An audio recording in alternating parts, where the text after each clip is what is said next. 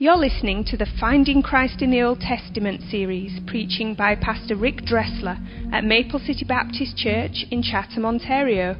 For more information about Maple City, please visit us online at maplecitybaptistchurch.com. Take your Bibles this morning, if you would, and look with me at 2 Samuel, starting at chapter 15. I know for some of the folks here, you're thinking that we have been in a holding pattern over 2 Samuel 15 through 18. And it's because we have been in a holding pattern over 2 Samuel 15 to 18. And it would be, I guess, easy just to move through here, but I have to tell you, as these characters are paraded before us in the life of David, there's powerful truth here. And so bear with me. I think we'll be here in these chapters for a little while. We've got much more to do. So, this morning, let me remind you where we're at. David has been the king in Jerusalem, he has reigned faithfully there. And now there's a conspiracy. His son is coming after his life, after the throne, and David is on the run. Join me now in looking at 2 Samuel 15, starting at verse number 31. And one told David, saying, Ahithophel is among the conspirators with Absalom. David said, O Lord, I pray thee, turn the counsel of Ahithophel into foolishness. And it came to pass that when David was come to the top of the mount where he worshipped God, behold, Hushai the Archite came to meet him with his coat rent and earth upon his head. On whom David said, If you pass on with me, then thou shalt be a burden unto me. But if thou return to the city, and say unto Absalom, I will be thy servant, O king, as I have been thy father's servant hitherto, so will I now also be thy servant. Then mayest thou for me defeat the sound counsel of Ahithophel. And as thou hast not there with thee Zadok and Abiathar the priest, therefore it shall be what that what thing soever thou shalt hear out of the king's house, thou shalt tell it to Zadok and Abiathar the priest. Behold, they have there with them their two sons, Ahimaaz, Zadok's son, and Jonathan, Abiathar's son. And by them ye shall send unto me everything that ye can hear. So Hushai, David's friend, came into the city, and Absalom came into Jerusalem. This is the word of the Lord. And may we hear this morning exactly what God would have for us. At this stage, David now begins to feel the weight, um, the doom, and the dread of his situation. He is now running for his life, and as he's escaping, someone comes to him and says, Listen, David, just so that you know, the conspiracy is strong, it's powerful, and not only is Absalom seeking your life, but your most trusted counselor, Ahithophel, the man who, as he spoke, it became a parable in Israel that as he gave counsel, it was as if God was speaking directly through him. And David hears this and he feels the weight and, and the struggle, and now he knows he is truly in trouble. And the first thing David does is this. When he hears this, when he feels the weight, when he understands he's overwhelmed, it says that David prayed. He prayed. He said, God, I'm in trouble. This is bad. Ahithophel is against me. And oh God, please turn his counsel into foolishness. Now, I have to say to you, this is not our text this morning, but in these two verses, there is powerful truth for every one of us that I think we need to see. David feels the weight and the pressure of his situation, of his circumstances. He knows he's in trouble. My friend, this morning, listen to me. For all of us here, you either find yourself right now in a storm, you're there, and, and you understand with David, Lord, I need help. You are either right now in a storm or you are coming out of a storm. There's been a season in your life where just now you have prayed and you struggled, and now you see, okay, Lord, I think we've turned a corner. And for the rest of us, you are heading into a storm. And so it would be wise for all of us this morning to watch the example of David here. He's in trouble. He feels the weight. He feels the pressure. He prays. Now, watch the next thing that he does. Verse num- number 32. And it came to pass that when David was come to the top of the mount, where he worshiped God. David's in trouble. He says, Lord, I need your help. And now what he does next is he goes to God and he worships. He goes from prayer to praise. And it's very important this morning that you see what happens here. What David does is he sees his problem, he prays, and then instead of fretting and worrying, he takes um, his focus and looks to God, and, and the bigness of his problem now pales in comparison to the bigness of the God that he is worshiping. David doesn't manipulate. Um, David doesn't orchestrate. David prays and then he worships. He directs his attention not to the problem, but to the person of God. And my friend, listen to me. We are so prone in our lives to pray and then to take that burden and to stay with it and hold on to it and to struggle with it. David doesn't do that. He's in real trouble. He's running for his life. He prays and then he worships. He worships. He says, God, you are God. You are beautiful. My attention, my focus now is off of my problem. And listen, nothing has changed. His circumstance hasn't changed, and it won't change. But his focus has changed. And now he is looking to the bigness of his God and not the bigness of his problem, his situation, and circumstance.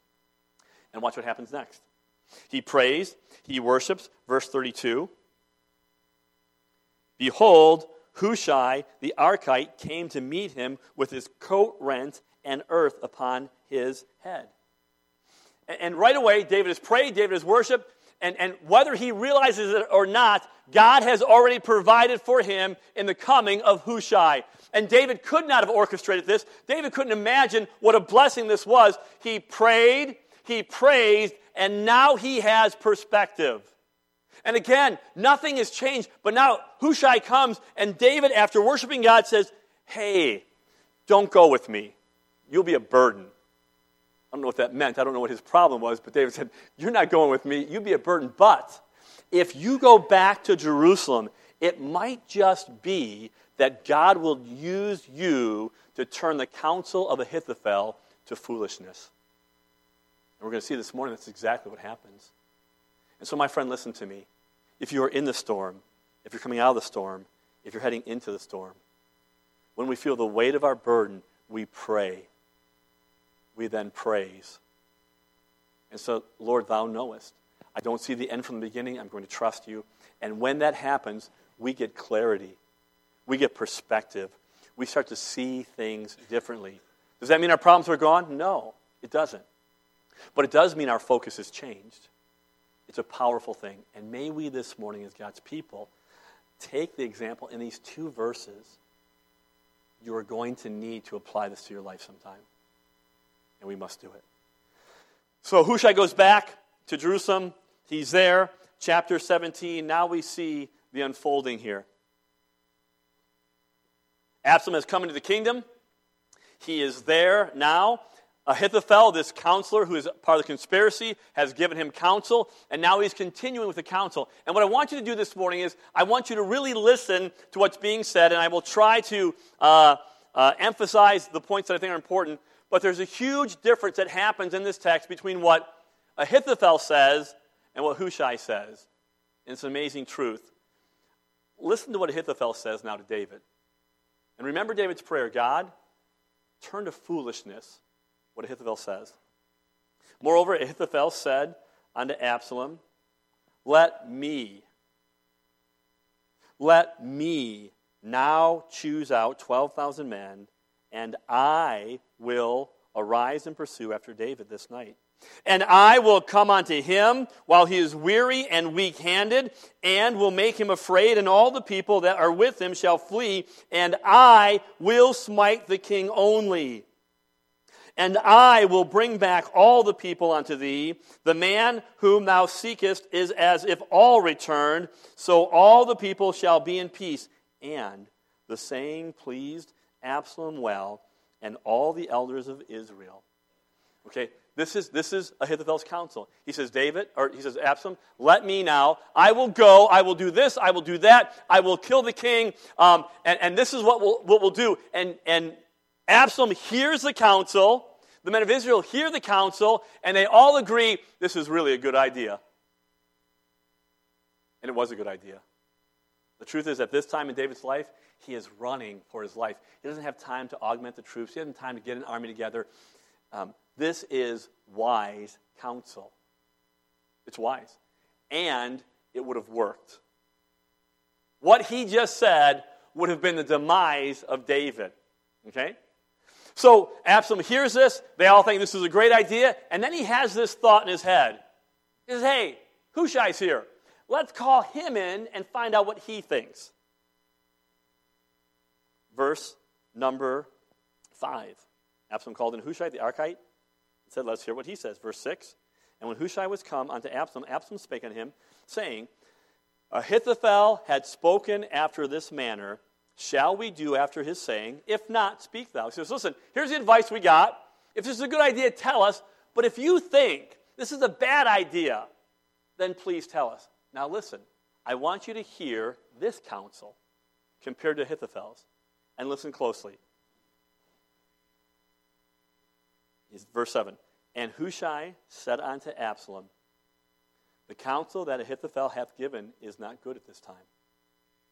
For, said Hushai, Thou, speaking to Absalom, thou knowest thy father and his men, that they be mighty men and they be chafed in their minds as a bear robbed of her whelps in the field. And thy father is a man of war and will not lodge with the people. Behold, he is now hid in some pit or in some other place. And it will come to pass when some of them be overthrown at the first, that whosoever heareth it will say, There is a slaughter among the people that followed Absalom.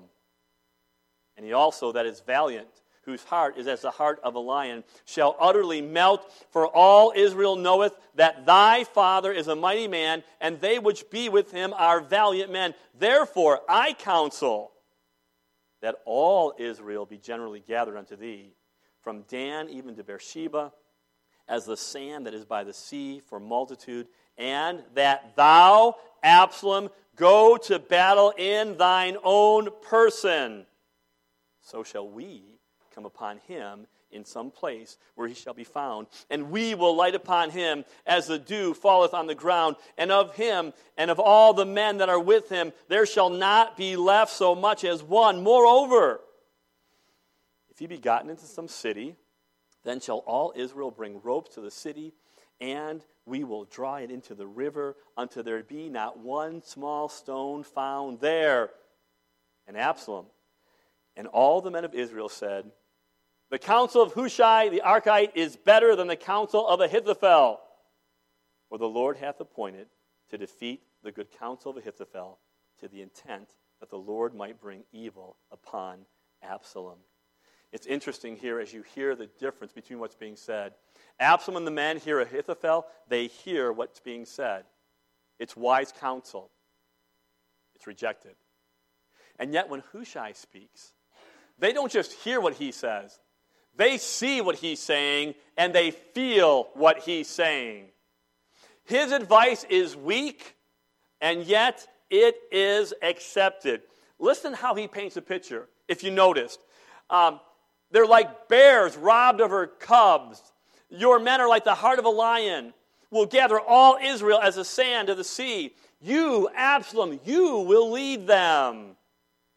Will fall upon them as the dew of the ground he hides in a city, will take ropes and will, will drag it into the river, and not one will be left. Listen, I understand that this is a direct answer to God's prayer to defeat Absalom's or Ahithophel's counsel. But do you see what Hushai just did here? as he's speaking, do you know what Absalom is thinking? You remember Absalom, don't you? Arrogant, uh, long flowing hair. He thought he was beautiful from the top of his head to the bottom of his feet. This is Absalom. And as Hushai is painting a picture, you can see him stick his chest out a little bit, wave his hair back. Maybe the fan is going. Maybe he says, I can't believe it's butter. Some of you are like, I have no idea what you're talking about. Don't worry about it. It's old. It's old. And can't you see him as, as Hushai is talking and painting this picture? What is Absalom thinking as Hushai is talking? Do you know? As you, as you see the difference between what Ahithophel said and what Hushai said, what is Absalom thinking as this picture is being painted? Do you know? Does anybody know? What would you be thinking? Yeah, I'm going to lead the armies of Israel myself, and I will be the man. Let me ask you a question. What does Absalom know about leading an army? Absolutely nothing. And yet, Hushai appeals to his pride and his self deception. And I understand that this is of the Lord to defeat the counsel of Ahithophel, but you understand this morning that this one speech, humanly speaking, humanly speaking, this, I don't know, two minutes, saved David's life, and it was the ruin of Absalom. How was it done?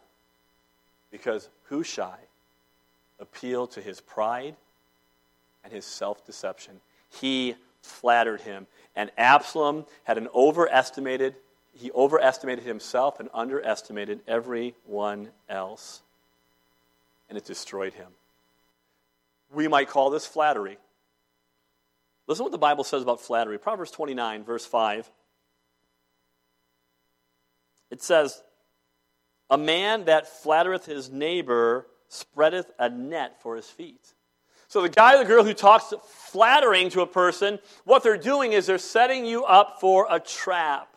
Look at uh, Proverbs 26, verse 28, just a page or so over. A lying tongue hateth those that are afflicted by it, and a flattering mouth worketh ruin. And what happened to Absalom is, and it didn't take much for a man like Absalom, Hushai appeals to his pride, his arrogancy, he flatters him, and, and Absalom now is self deceived, and that self deception is not only a trap, but it will destroy him. I, I don't know about you, but it seems that we can clearly see the self deception in others, and we rarely see it in ourselves. I, don't know if you're on Facebook or not, but, but oftentimes, or maybe on Pinterest. I'm not on Pinterest. I would never go on Pinterest. I'm a man. Um, I wouldn't. Um, but they have these epic fails right where they where someone says look at this cake i'm going to make and, and they say this is a cake it's beautiful and i can do that and so they make the cake and when you see the after picture you wouldn't know what it was it looks like a cow patty and i'm serious or a craft and they say this is a craft and it's so you know I, I saw this on pinterest i'm going to do it in my house and so they do this craft and when it's done it looks hideous and we clearly see it. But they rarely do. I, I want you to notice, I'm going to show you a clip in just a moment. And we're not going to see the whole clip, just about less than two minutes of it. But I want you to see how all of us are self deceived. And I want you to pay attention to the man you're about to see in a moment who's going to sing. He's a church singer, actually. And I want you to hear what he's saying and hear about how he's bragging of his talents and his abilities. And then I want you to hear him sing. Okay? And so, fellas, can we get that up there? Right. Now, this is, it's, it's dubbed the worst church singer, so just listen. Well, this next and final song is going to be one that has made me pretty famous over the last few years. Um, it has took me a lot of places I didn't think I would be at. Um, but it was the first time on stage, New Year's Eve 2002, uh, with one of the best quartets out there today, Brian Free and Assurance and I was uh, privileged to be able to sing this one with Brian Free.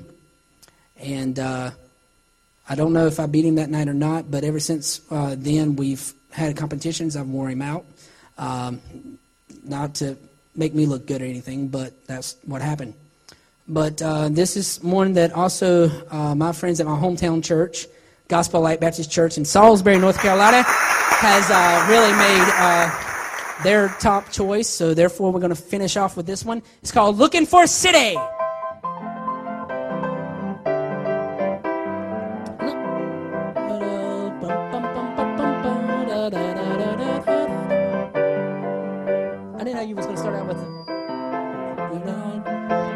Looking for a city built above. Looking for a city where we'll never die. Where the saint in millions never say goodbye.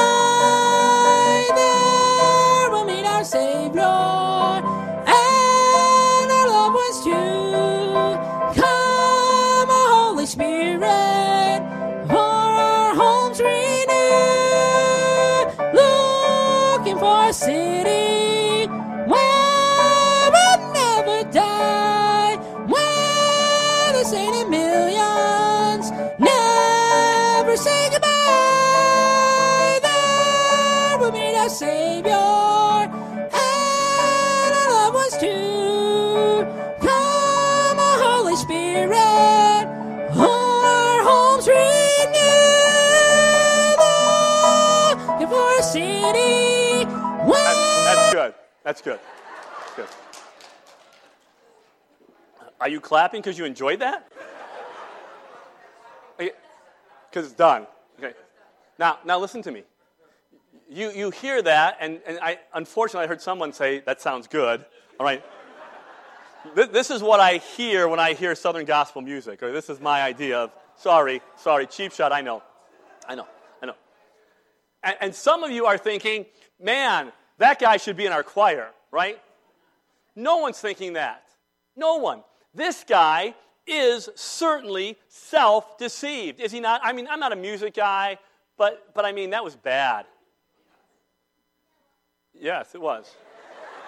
out, out of the mouth of babes. And somebody, like his mother, told him growing up that, boy, you can sing. And someone encouraged that man that he could really sing. And the truth is, he has gone through his life believing something that just is not true.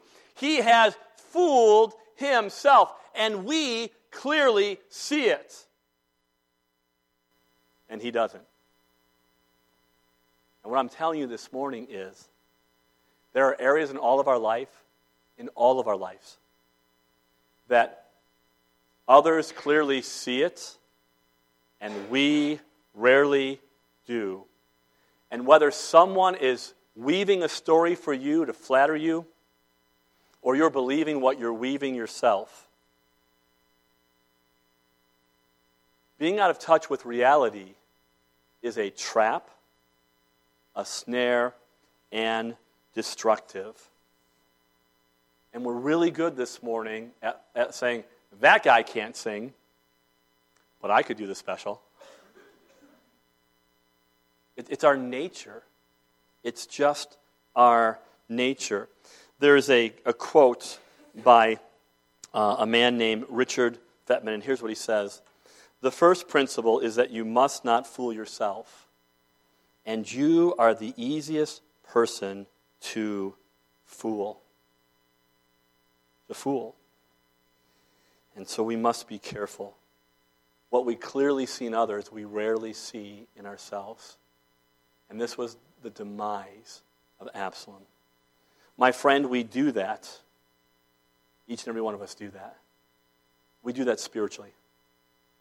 Now, think with me this morning. How many times have you and I been in a service and we heard a message and it was the truth of the Word of God? And here's the thought that we had, the only thought we had. I wish so and so was here because they really need that message. Or you sit and the truth is powerful and you say this in your mind I sure hope my wife is listening. That's my prayer every week, actually.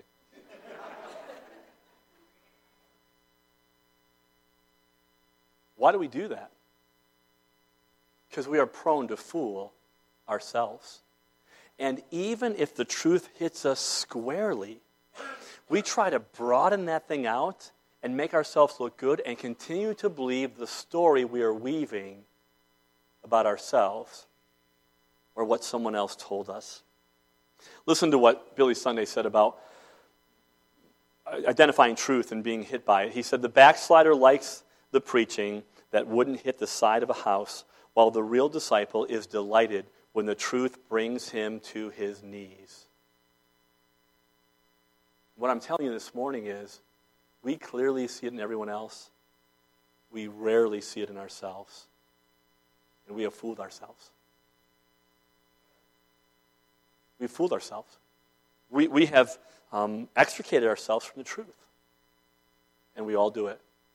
You might hear, be here this morning, and you've done it spiritually. You fooled yourself in believing that because you're in a Baptist church, because you come all the time, because you put money in an offering plate, because you're good in society, because you're following the golden rule, because you're keeping your taxes, that somehow, some way, you'll be okay when you stand before God.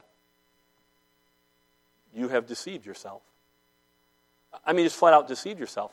And some of you think, well, at least it's going to go well for me because I've heard the gospel and I know it, and that will be good. No, my friend, it will not be good. The more of the gospel you hear and understand about the life and death and sacrifice of Jesus Christ, that he died and paid for your sins, that he was buried and rose again, and, and you hear that over and over and you reject it, my friend, it will not go well with you because what you have done is you've trampled under your feet the blood of Christ. And you'll be more accountable than the man or woman who never comes to church. But you have deceived yourself. It will be a trap and it will be a snare. We clearly see it in everyone else. We rarely see it in ourselves. We fool ourselves. We do it spiritually, we do it in this world when it comes to pleasure and freedom. I was talking with Pastor Dan the other day. He was reading a book by Tripp and he was talking about this idea of, of how I am this, this lie that says i'm free so I, my freedom means i can enjoy, enjoy any pleasure i want to enjoy and it will bring me happiness.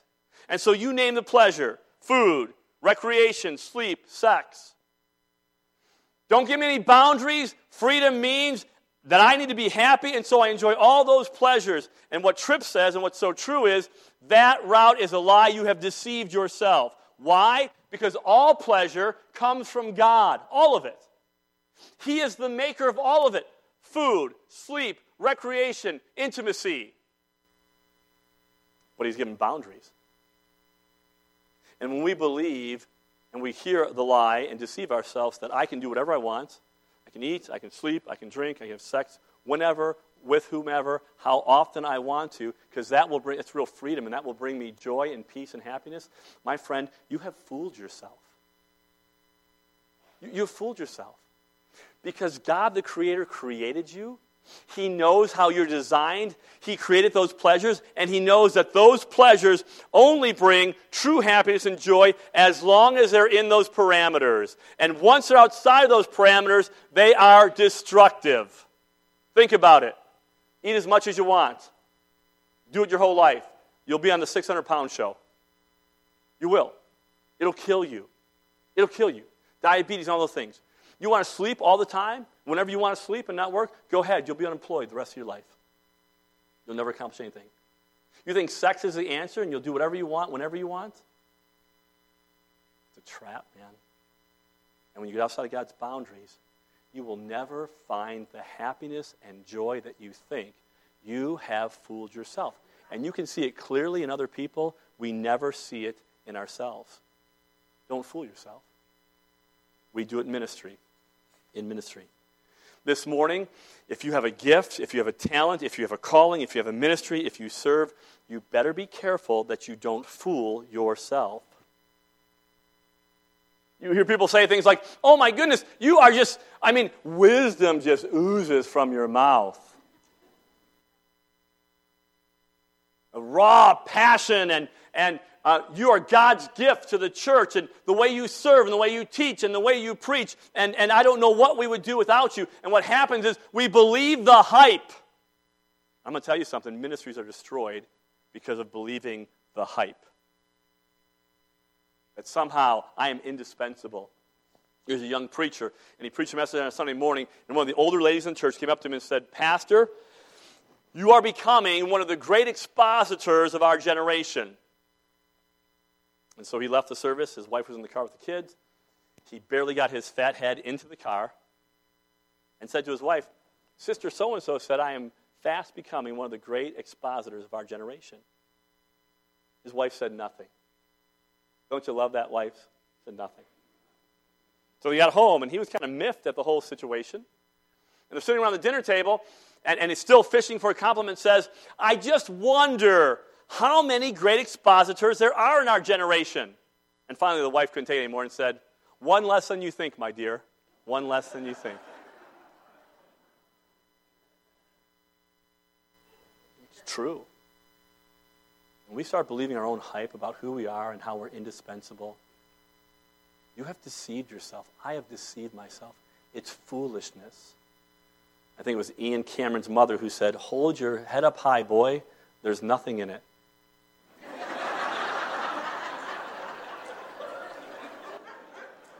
it's, it's true, is it? That's right, Ian.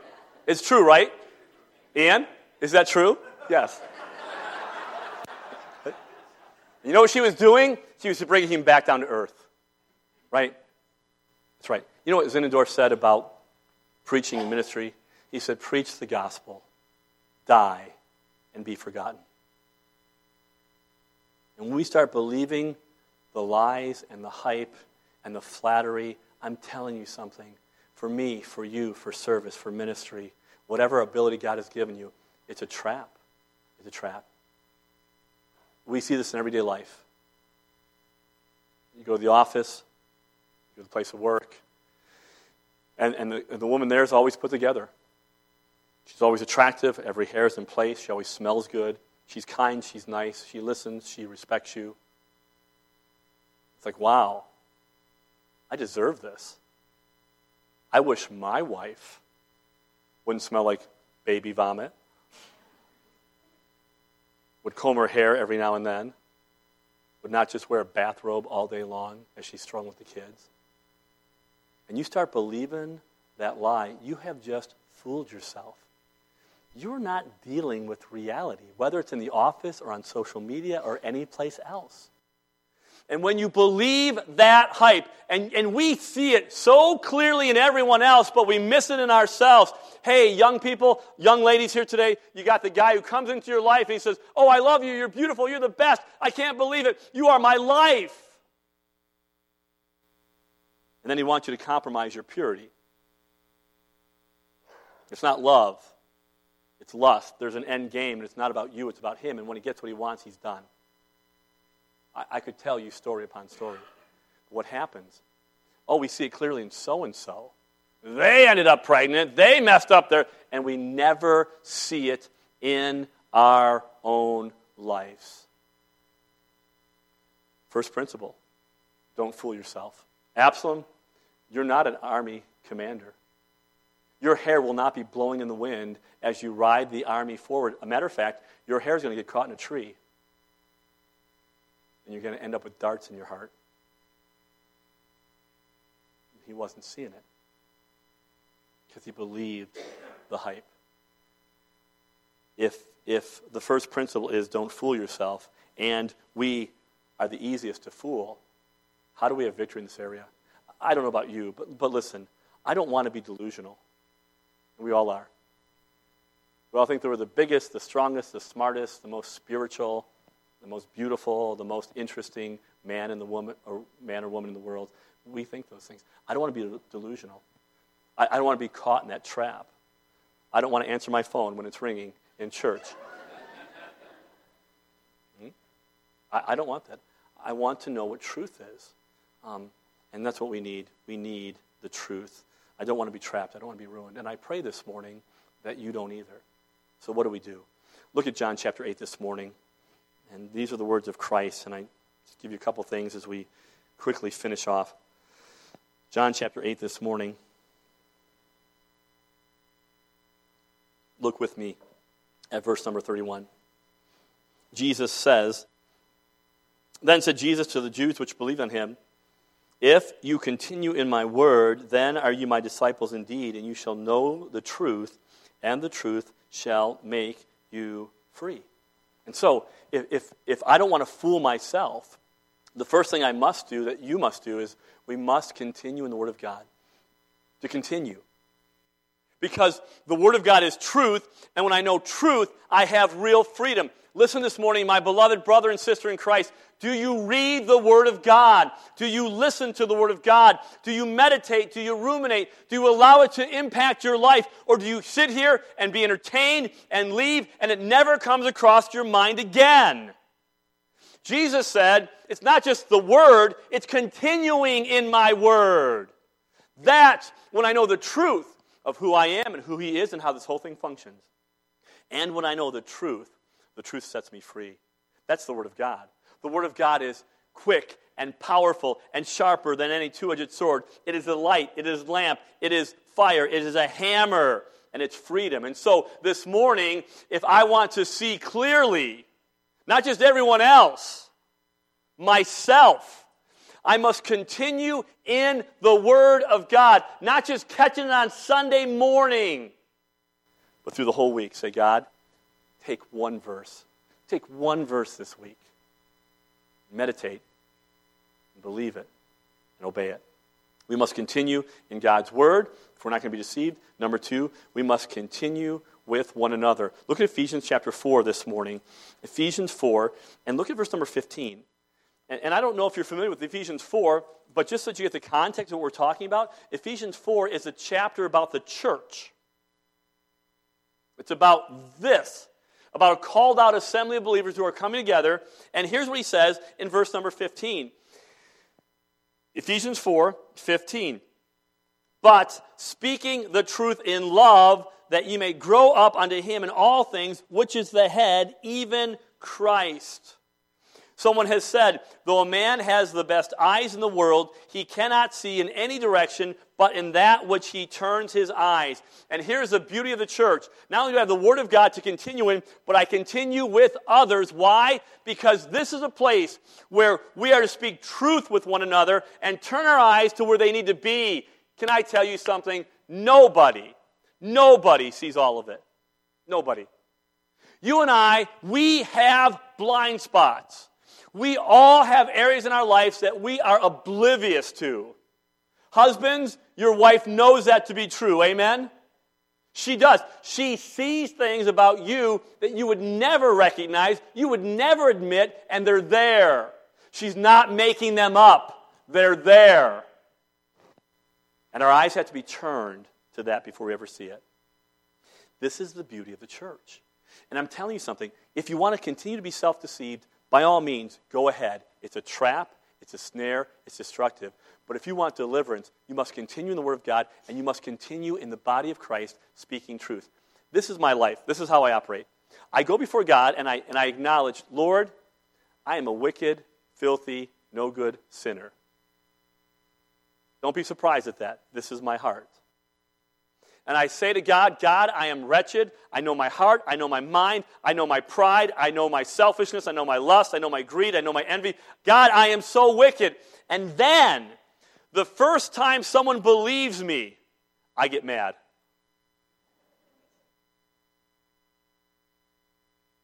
Ever been there? Oh God, I am wretched. Hey, brother so and so, what about what? What is that? Me deceiving myself.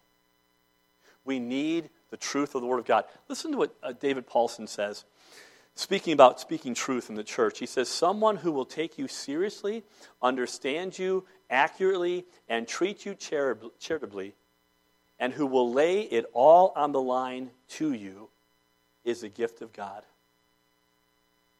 We cannot see our blind spots, our failings, our areas of neglect, our actions that are contrary to our faith.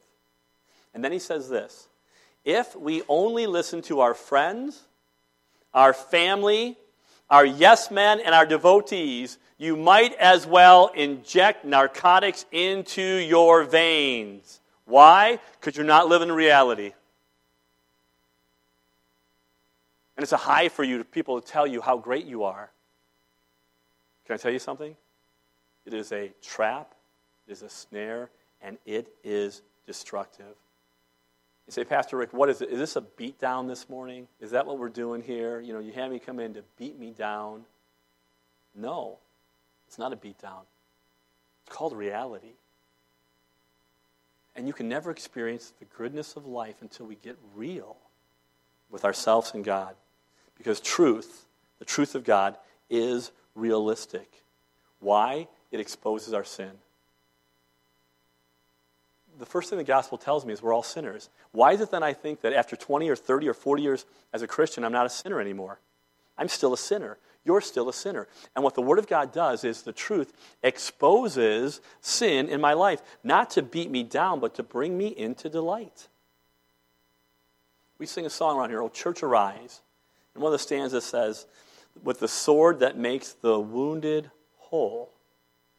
That's reality. Not a beat down. It's to bring us to delight, to expose our sin. And then truth explains who we are.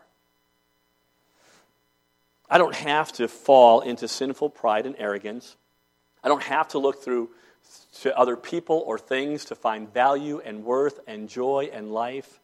I don't have to drink out of broken cisterns to find my joy. The truth explains who we are. Christian, you want to know the truth this morning about who you are? You are loved. You are redeemed. You are purchased with a price. You are the apple of God's eye. You are justified. You have been cleansed.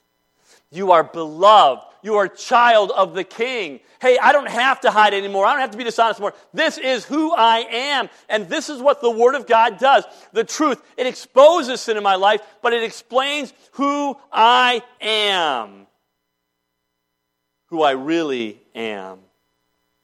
And now, in His presence, I have seen the path of life. In His presence is fullness of joy, and at His right hand are pleasures forevermore. And so here's the challenge this morning. You hear Absalom, you see him being puffed up in his arrogance and his pride, thinking of himself as riding the white horse, charging into battle, knowing nothing about the army. Nothing. And ultimately, hanging from a tree with darts in his chest. First principle don't fool yourself. And you and I are the easiest people to fool. And if we're not going to be fooled, we must continue in the Word of God. We must continue with the people of God as it exposes sin in our lives and it explains who we truly are. Then, and only then, can you understand joy and peace and happiness and bliss. Let's have a word of prayer this morning.